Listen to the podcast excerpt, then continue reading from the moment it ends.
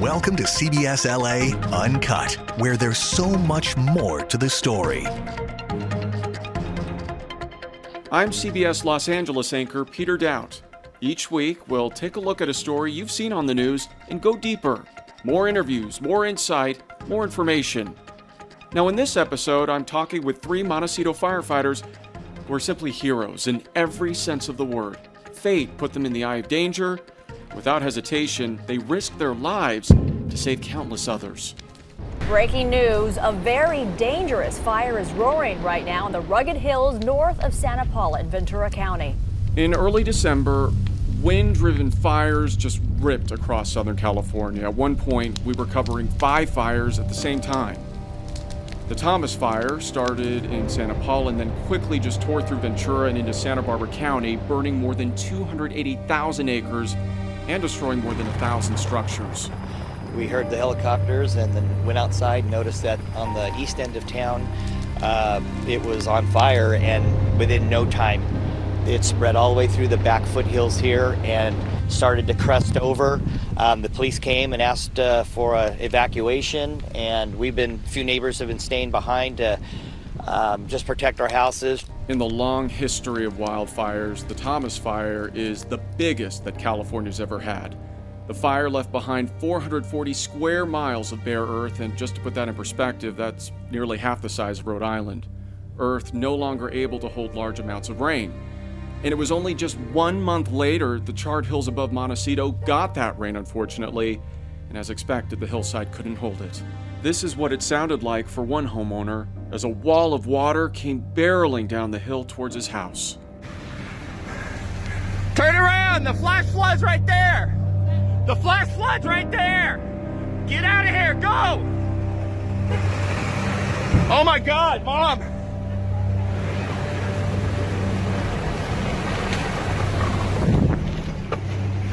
Close the door!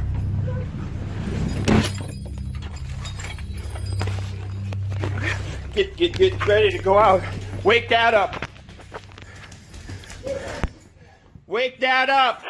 South Coast Speed Advice. We have a river flowing down San Ysidro Road, completely unpassable. The Montecito Fire Department was as ready as it could be that night. The entire station was on duty and deployed throughout the area in case anything happened. And once it finally did, they, without hesitation, jumped into action and started doing what they always do saving lives. Three of the Montecito firefighters out that night were Division Supervisor Maeve Juarez, Captain Ben Hauser, and paramedic Andy Rupp. They invited me to Montecito about two weeks after the slide to talk about their experiences and also walk through the areas that were hit the hardest. Ben and Andy were part of a dramatic rescue of a 14 year old girl who was swept from her house and buried in a debris pile. We'll get to their story in just a bit. First, we start with Maeve. On the night of January 8th into the early hours of January 9th, Maeve took her team up the hill to monitor the San Ysidro Creek Bridge, the bridge that ultimately exploded after the mud flow ruptured a gas line directly underneath. She went up there looking for rain, looking for some flooding, looking for anything out of the ordinary. What she got was nothing she could have ever imagined. Mixed with actual emergency calls from those first hours, this is her story. It's creeping up into the oak trees, and it looks like it's probably going to cross the street in the next uh, 20 minutes or so. First off, let me just ask you, Maeve, how are you doing right now? I'm doing well. I'm tired, but I'm doing really well. It's been a long couple of weeks, I bet. Yes. So I did 29 days on the Thomas fire, and Monday was my first day back at work when it started raining, and so now we're on day 16 of the uh, January storm cleanup. So take us back to the pre dawn hours of January 9th. What happened? So, January 8th, everyone was mandated to work, so we all came in early on Monday morning and just prepped the district for a rainstorm. We cleaned out gutters, cleaned out canyons and creeks, filled sandbags all day, and just kind of waited around for the storm. I think originally it was supposed to start raining at six, and then they, the Weather Service kept bumping that forward, and so we all just kept kind of waiting for the rain to show, and we were all talking about how the rain hadn't come yet and when it was going to show up, and then it showed up. So I think I got a couple, maybe 45 minutes of sleep somewhere around 11 o'clock I laid on the floor in the station and then kept setting an alarm. I would get up and go drive around, come back, lay down for a little bit longer. And then right around, I think 1250, I got up and started driving around and kind of stayed out driving on the district.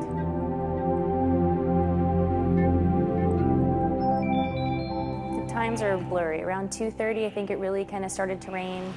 I was sitting on the San Ysidro Creek Bridge.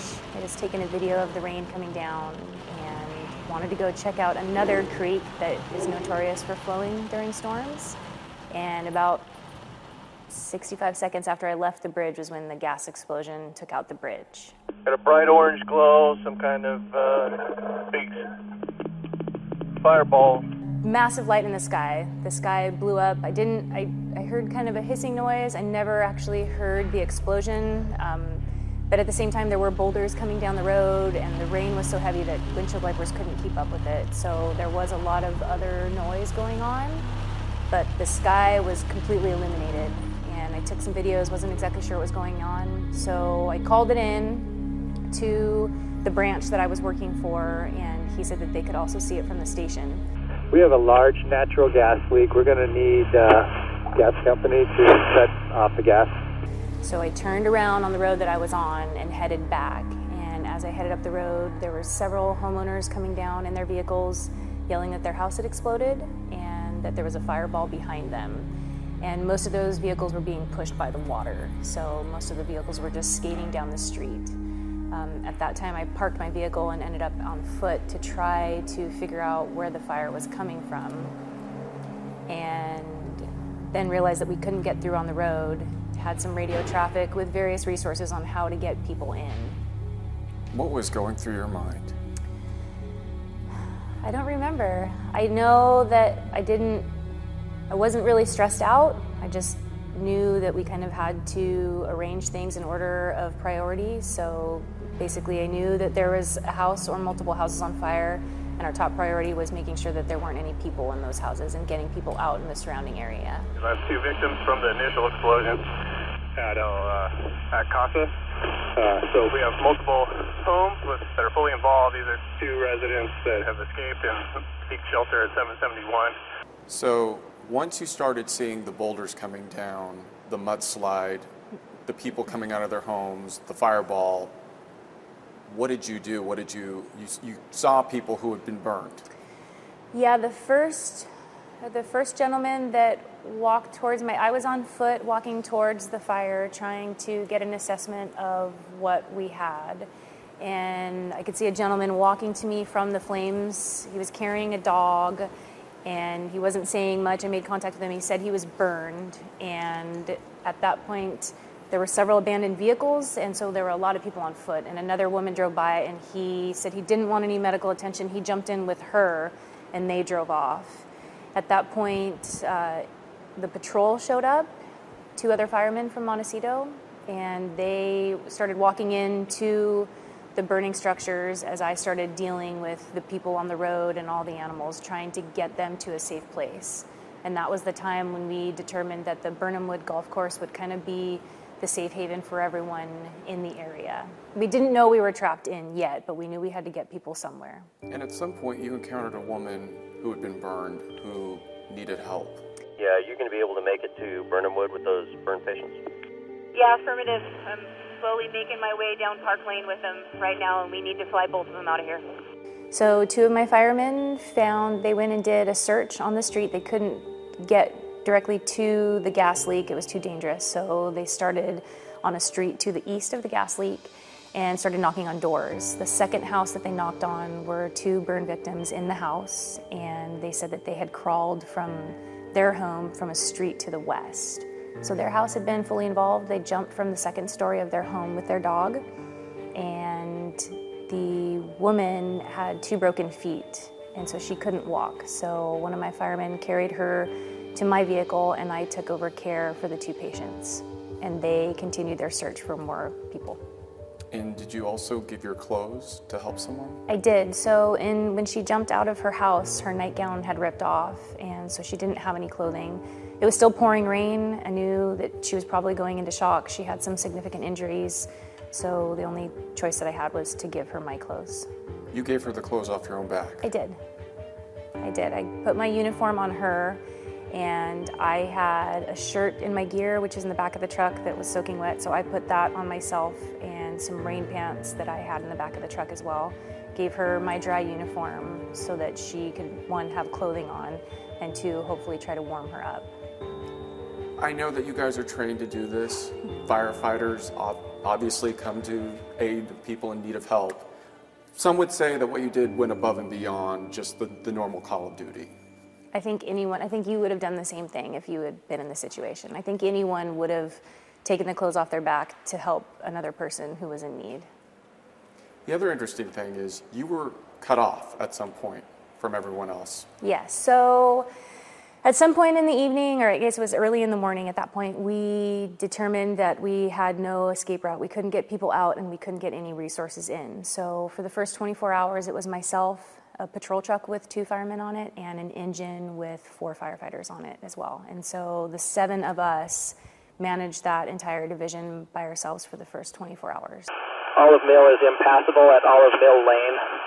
Large amount of water coming down Olive Mill at this time. We had several medicals, we had rescues. I don't remember the number of people that we rescued, but we ended up flying any evacuees out by helicopter and then hoisted patients and victims out by helicopter. And then the two burn victims, we also flew out in helicopter as well.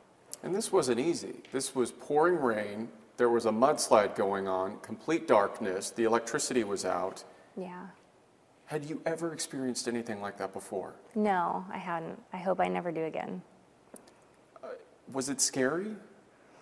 I no, I wasn't scared.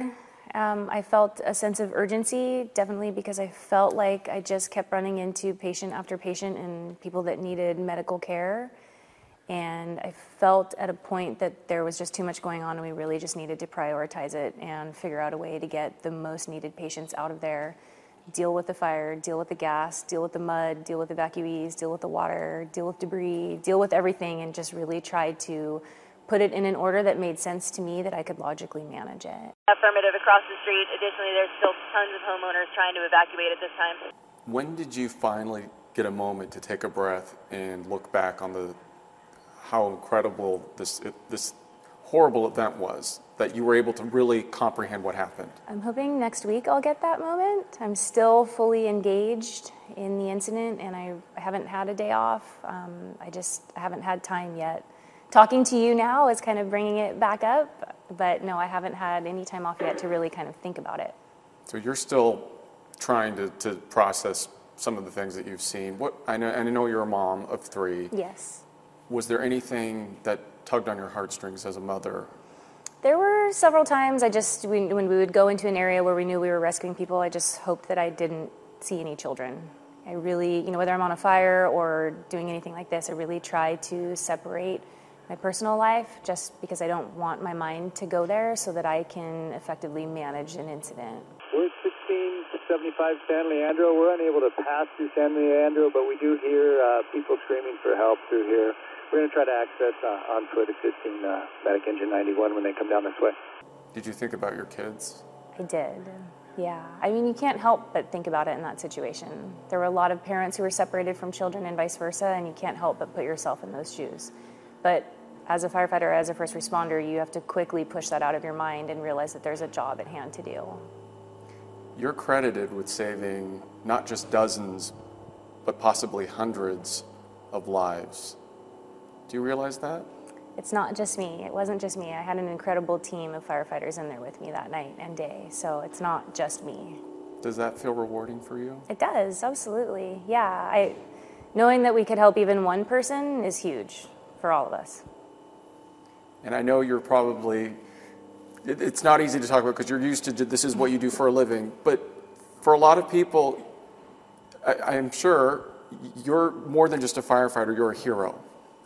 Do you consider yourself a hero? No, I just was doing the job that I showed up to do that day. I knew in my mind that I would probably end up managing a division on an incident, and I knew it probably wouldn't be a fire, so that's just what I showed up to do that day. And was it challenging to have to be sequestered? I know at some point you were completely cut off from, from your team. That was definitely challenging. That was something that I hadn't dealt with before. Uh, with my wildland fire background, I definitely have had divisions where we had to fly supplies in, so I kind of had that background where I knew that it was going to come to a point where we were going to need to either fly people in or fly people out or supplies. So I kind of just fell back into that mode, and that's the training that I have. So it didn't it didn't seem that overwhelming. Is there any moment that stands out in your mind that you keep replaying? I would say the two burn victims definitely is the one thing that really tugged at my heartstrings. Um, we it, it, was all it all happened at one time. It was when we got that half an inch in five minutes, and that's kind of when all the chaos happened. And I really wanted to get them the medical attention that they needed. And I knew that we were blocked off on all sides, and the rain was so heavy. I wasn't sure that we were going to be able to get aircraft in to get them, and so it made me a little nervous, thinking that I wouldn't be able to give them the care that they needed. But but we were able to pull it off. Have you been able to find out how they're doing? I have. I've talked to them a few times. Yeah, I've been in contact with them. And they're okay? They're okay. Yes, they're going to be okay. Yeah. I'm sure as a firefighter, this is the kind of thing that you live for to have that sort of an experience where you can make a difference in people's lives. Is, I, this, is this completely? I don't. I didn't sign up for this experience in particular, but I definitely, yeah, we. That's that's what makes us feel good at the end of the day is knowing that we've helped people yeah. How has this changed you at all? I don't know yet. I'm still in it. I'm, I'm on, we're on day 16 of it, and I haven't, uh, like I said, I haven't really processed it yet. So I don't, I don't know. It's definitely um, an experience to add to my toolbox of decision making, but I, I think there's a lot more to it that I just haven't processed yet. And suffice it to say, probably the biggest disaster you've had to encounter in your career. Yes, definitely. I've, I've, I've done quite a few things with the federal government, but this one by far is, is the biggest. And do you think this is going to bring the community closer together? I do, absolutely. I think that it's already brought our department much closer. I think, I think we were already a family, but I think we're a much closer family now than we were before. And I, I feel that the community feels closer to us as well. Do you think this gives a new appreciation for the work that you and other firefighters do?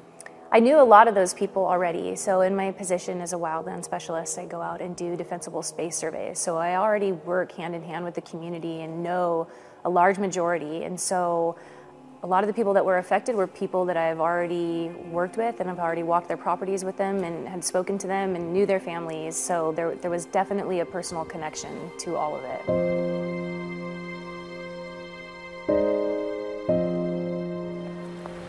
you almost came close to death yourself. I did, yeah. I think I came close to death several times that night. Uh, there were several moments in hindsight now that I think maybe we shouldn't have been driving around, but we had to help people. But there were several times I was almost swept downstream and I realized my vehicle wasn't safe, so I ended up on foot, walking on walls and climbing fences where I could just to stay out of the debris flow. Um, we, someone had to be out to save people, but it definitely wasn't the ideal situation. How lucky do you feel that you weren't killed? Feel incredibly lucky, and I've thought about it several times, thinking of the different scenarios that I was in in different areas where we were helping people get out.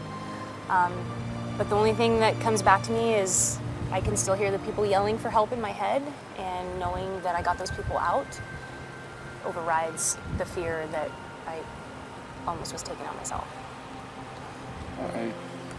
It's breathtaking to think about just how close you came to getting hurt or killed. It's pretty incredible, especially from the get go with the explosion. I don't know, I guess it was just fate that I decided to check out another creek and drove away at the time that I did.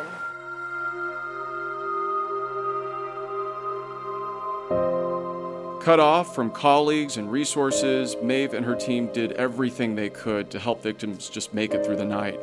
And when daylight finally broke more than four hours later, they finally realized the full scope of the devastation and knew their work was only just beginning. The fire from the gas explosion where Maeve started her night charred everything within several hundred yards of the blast, including four houses that were burned to the ground.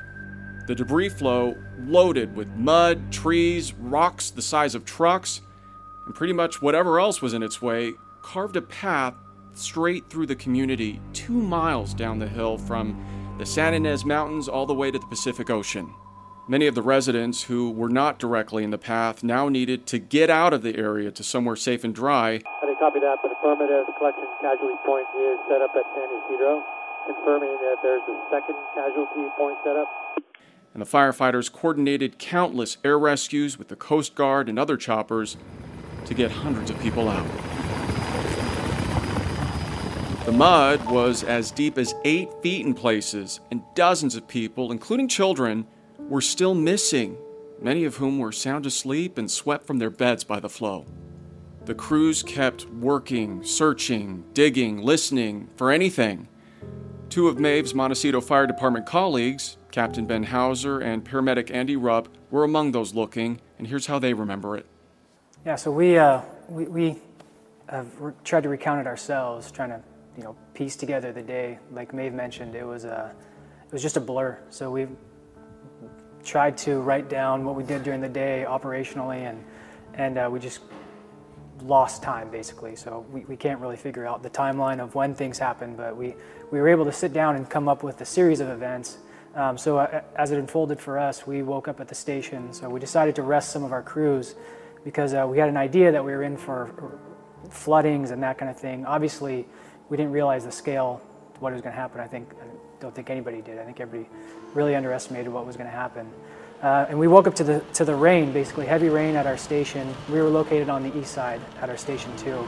We had three resources pre-staged over there, as well as some of the out-of-town resources, in particular Long Beach's Swiftwater Rescue Team was uh, just out front of our station. Like I mentioned, we woke up to the heavy rain and then uh, went downstairs, made sure that the station wasn't flooding, that kind of thing, and then we looked outside and we saw the, the giant orange glow that was the gas explosion um, on the west side of our district.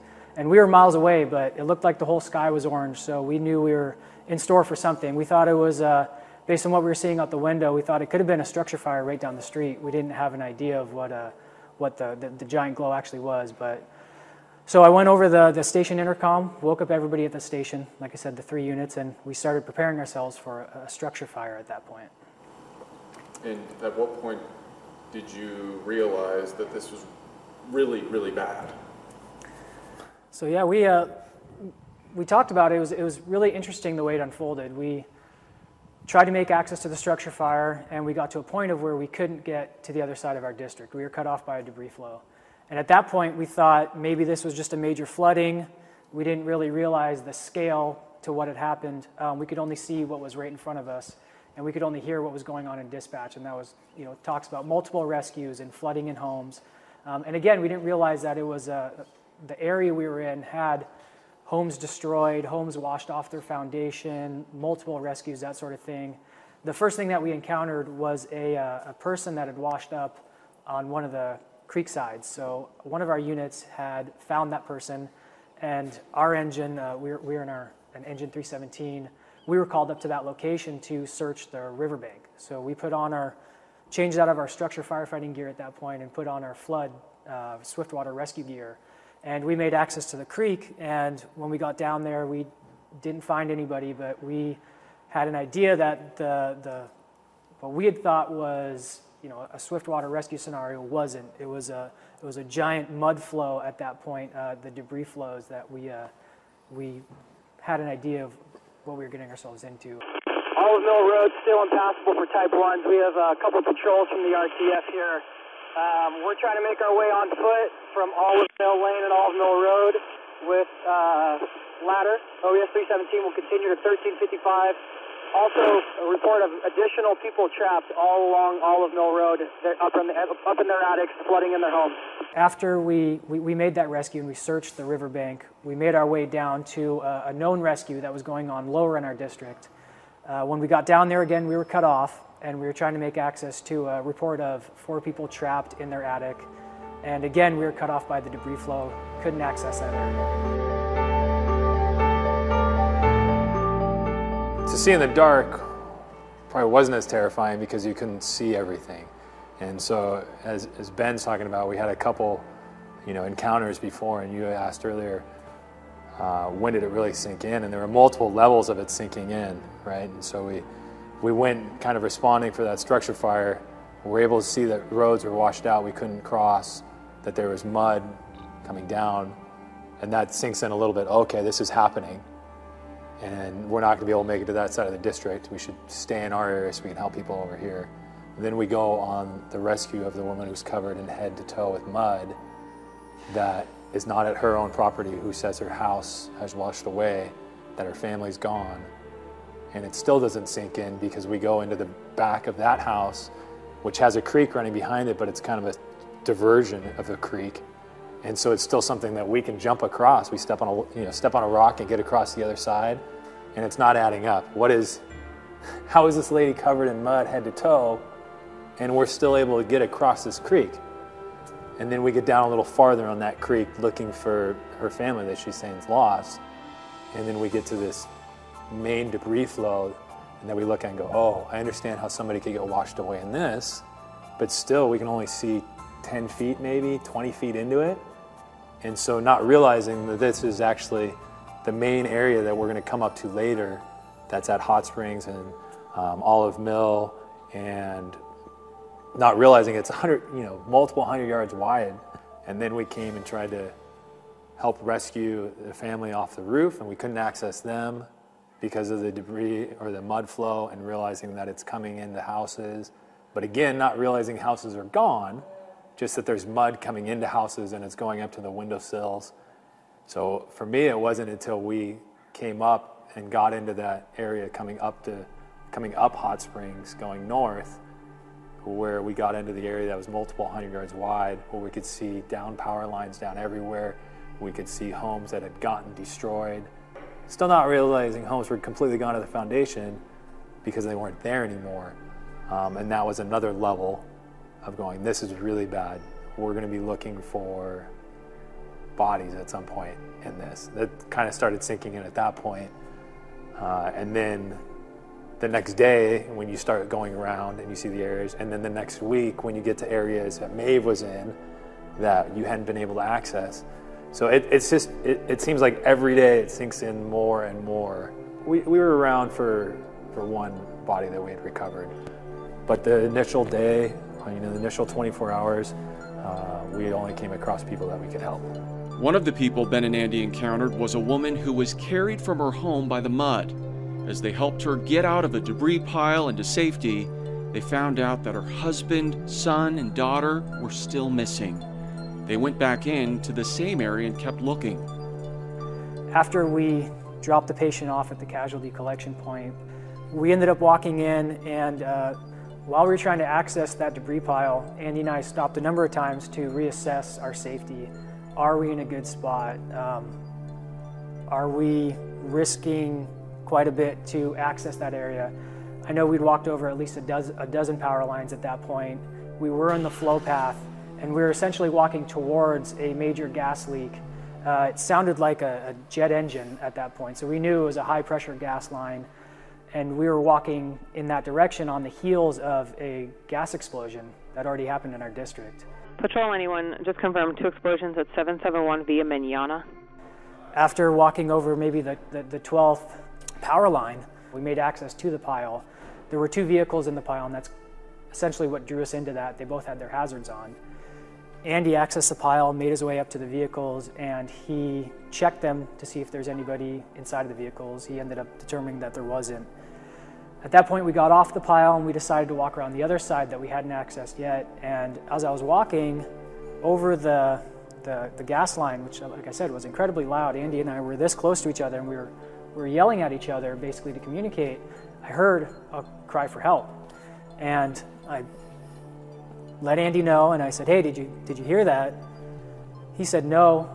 He thought maybe someone was calling for help from the, the vicinity of the house that was located just uh, around the corner. But we hailed, we called fire department at that point, and then both of us heard it. And I pointed, you know, 75 yards away because it was so faint that I thought there was no way there was someone as close to us, even though the, that screaming gas man as he's mentioned it was sounded like a jet engine. Uh, still, I thought, no, no, no, they're, they've got to be way far away because I know whoever it is is screaming at the top of their lungs. And he said, no, I, I think it's coming from the pile. So I got closer to the pile. Hey, I need your assistance up here. We got someone trapped in a debris pile. If you could uh, just keep making your way up. I'm at the entrance to Casa Dorinda. So at that point, I get down. The pile, as been mentioned, is probably 20 feet high, and I don't know, 75 feet long and 20 feet wide, just with debris kind of coming up to a culmination.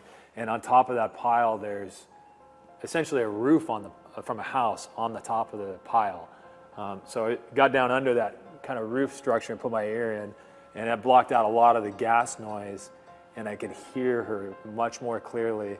Was able to ask, "Are you injured?" She's saying no. How many are you? You know, she said there's just her by herself in there.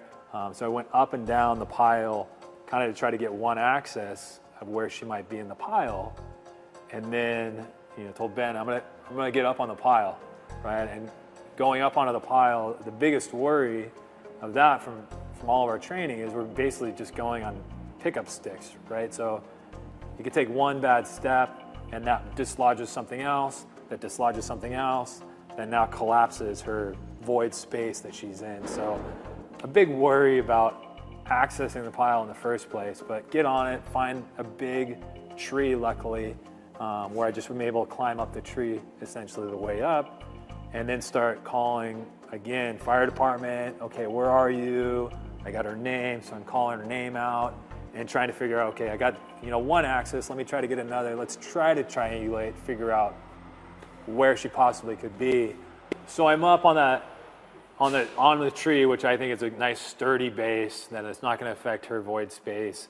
And I'm figuring out, okay, I think I have a pretty good idea. I think she's pretty close to where I am now. Um, I'm able to move a couple kind of twigs and branches out of the way, and I'm able to put my head down into the hole a little bit more uh, and listen for her. And she sounds like she's real close. We're having a conversation like we are now easy to hear her, although the gas main's still going. We're kind of sheltered inside. Um, and so I know she's close. So I feel good about that. And I had told her when, when I was down below, I had said, Don't worry, we're going to get you out of there. You basically just have a house on top of you and a bunch of trees. So it's going to be a while. Um, and in my head, going, I hope we get her out of there, right? I don't know if there's more rain coming. I don't know if this whole debris pile is going to get washed away. I don't know what's going to happen. So I find that underneath the tree, there's a pretty void space and pretty open space. Like, oh, she's got to be there. So I start digging out a little bit. I get a little more dug out. I take my light and I shine in different areas. Can you see it now? Can you see now? Can you see now? Everything just trying to locate her, right? And I, I get enough space under the tree. I shine the light under the tree. I know she's under here. She's going to see the light. Things are going to start going well. I shine the light down there. No, can't see it. No, I don't know what you're talking about. But she was able to see kind of this area over here. So now I turn my efforts back to that side. Again, just pulling off little branches, little things that aren't going to, you know, affect the space. And I eventually pull this twig, and she goes, "Ow!" And I go, whoa, whoa, whoa. "What just happened? How, how did this little tiny twig, you know, hurt?" She goes, "Oh, it's pulling my hair." So then I lift it up. I can see hair. I follow the hair back to this round dirt clod. And I go, poke on it. Is this your head? She goes, Yeah, it's my head. So I'm pretty sure she was visible the whole time that I was trying to figure out where she was, but it was just covered in so much dirt and mud and twigs and branches that I had no idea. Um, so once we found, you know, once I was able to locate her, uh, we started moving some more pieces out. Long Beach showed up, Long Beach Swiftwater from Long Beach Fire, um, and that was great. We were able to start moving bigger members and have that reassurance that two of us agree that we can move something and not have it completely collapse the space we're working in. Uh, so we had moved a toolbox that basically went in the back of a pickup truck, moved that out of the way. We had to move a refrigerator out of the way, started going down. Um, Piece of a transformer. Piece of a transformer got moved out of the way, and we're just pulling things out, handing them down, getting them off the debris pile. We get to the point we can kind of clear her, her head. She can lift her face up, clean her face off a little bit, um, so she can see. Talk to her, try to reassure her. She did an amazing job the whole time she was in there. She was just cold, wanting to get out, confused. She asked if she was still in her home. You might be a part of it, but you're definitely not in your home. That's affirmative, and she's in a debris pile uh, at the entrance of Casa Dorinda at 300 Hot Springs. One point when Andy had climbed on the pile, we determined that this was the daughter of the mother that we just helped extricate.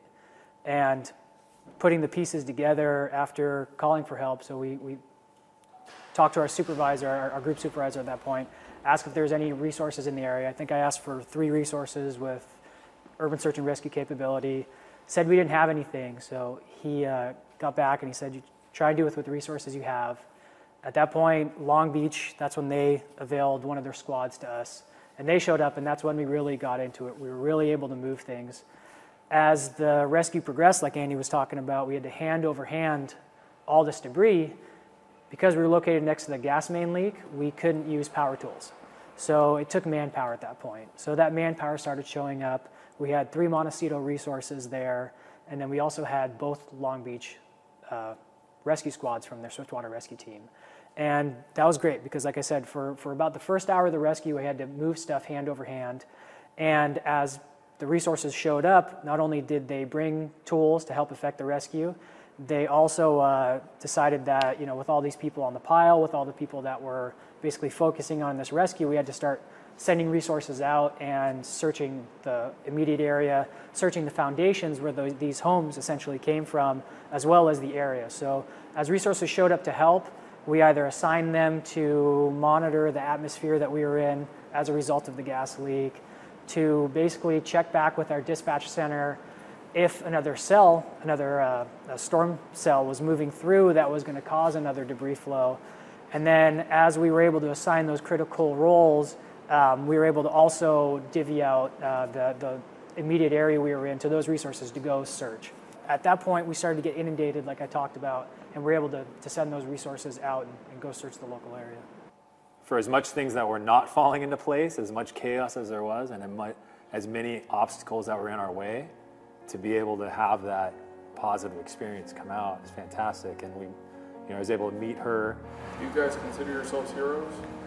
Uh, no, to be honest, um, we were out there doing our job. Everybody, I know everybody always says that, but we were out there doing our job. It's what we trained for, um, and we applied that training. Um, and we've heard of all these other stories. Uh, Maeve talked about the area that she was on, the east side. Uh, the seven of them doing what they could with a, a massive area and saving hundreds of people, um, all the way down to the, the, we heard a number of stories now that we're interfacing with residents that have their own stories. So I, would say that the, the real heroes are the, the, the dad that went into his son's bedroom and pulled him out of his bedroom and walked down the hall as his son's bedroom disappeared. Uh, those people, those, those people that were saving each other, saving their neighbors uh, with no training, you know, not, they aren't first responders. They were just doing what they could there's so many of those stories that we've heard now talking to our residents that it's, uh, it's totally heroic. So I, I think those people are the real heroes, to be honest. We were just doing our jobs.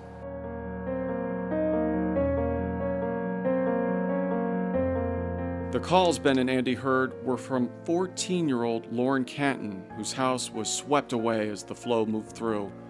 Lauren has made a full recovery, but unfortunately, her father Dave was killed, and 16 year old brother Jack still has not been found. The mudslides destroyed more than 100 homes and claimed the lives of 21 people. Two are still missing. It could have been a lot worse if not for the tireless work and heroism of the first responders. This looks like a war zone. It is a war zone. It is. It's that's how I'm sure the residents feel. It will never look the same to them. Maeve, Ben, and Andy have returned to their duties at the fire station and they are still working hard to help their community rebuild and recover, something Maeve says could take a very long time. Do you think Montecito will ever be the same?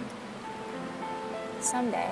Not anytime soon. It's going to be a long. I mean, we'll always have this scar on us. It's a beautiful community, and I think that a lot of people will stay, but it was pretty traumatizing for everyone. Thanks for listening to CBS LA Uncut. Be sure to subscribe to the podcast, check us out on social media at CBSLA, and visit our website at cbsla.com.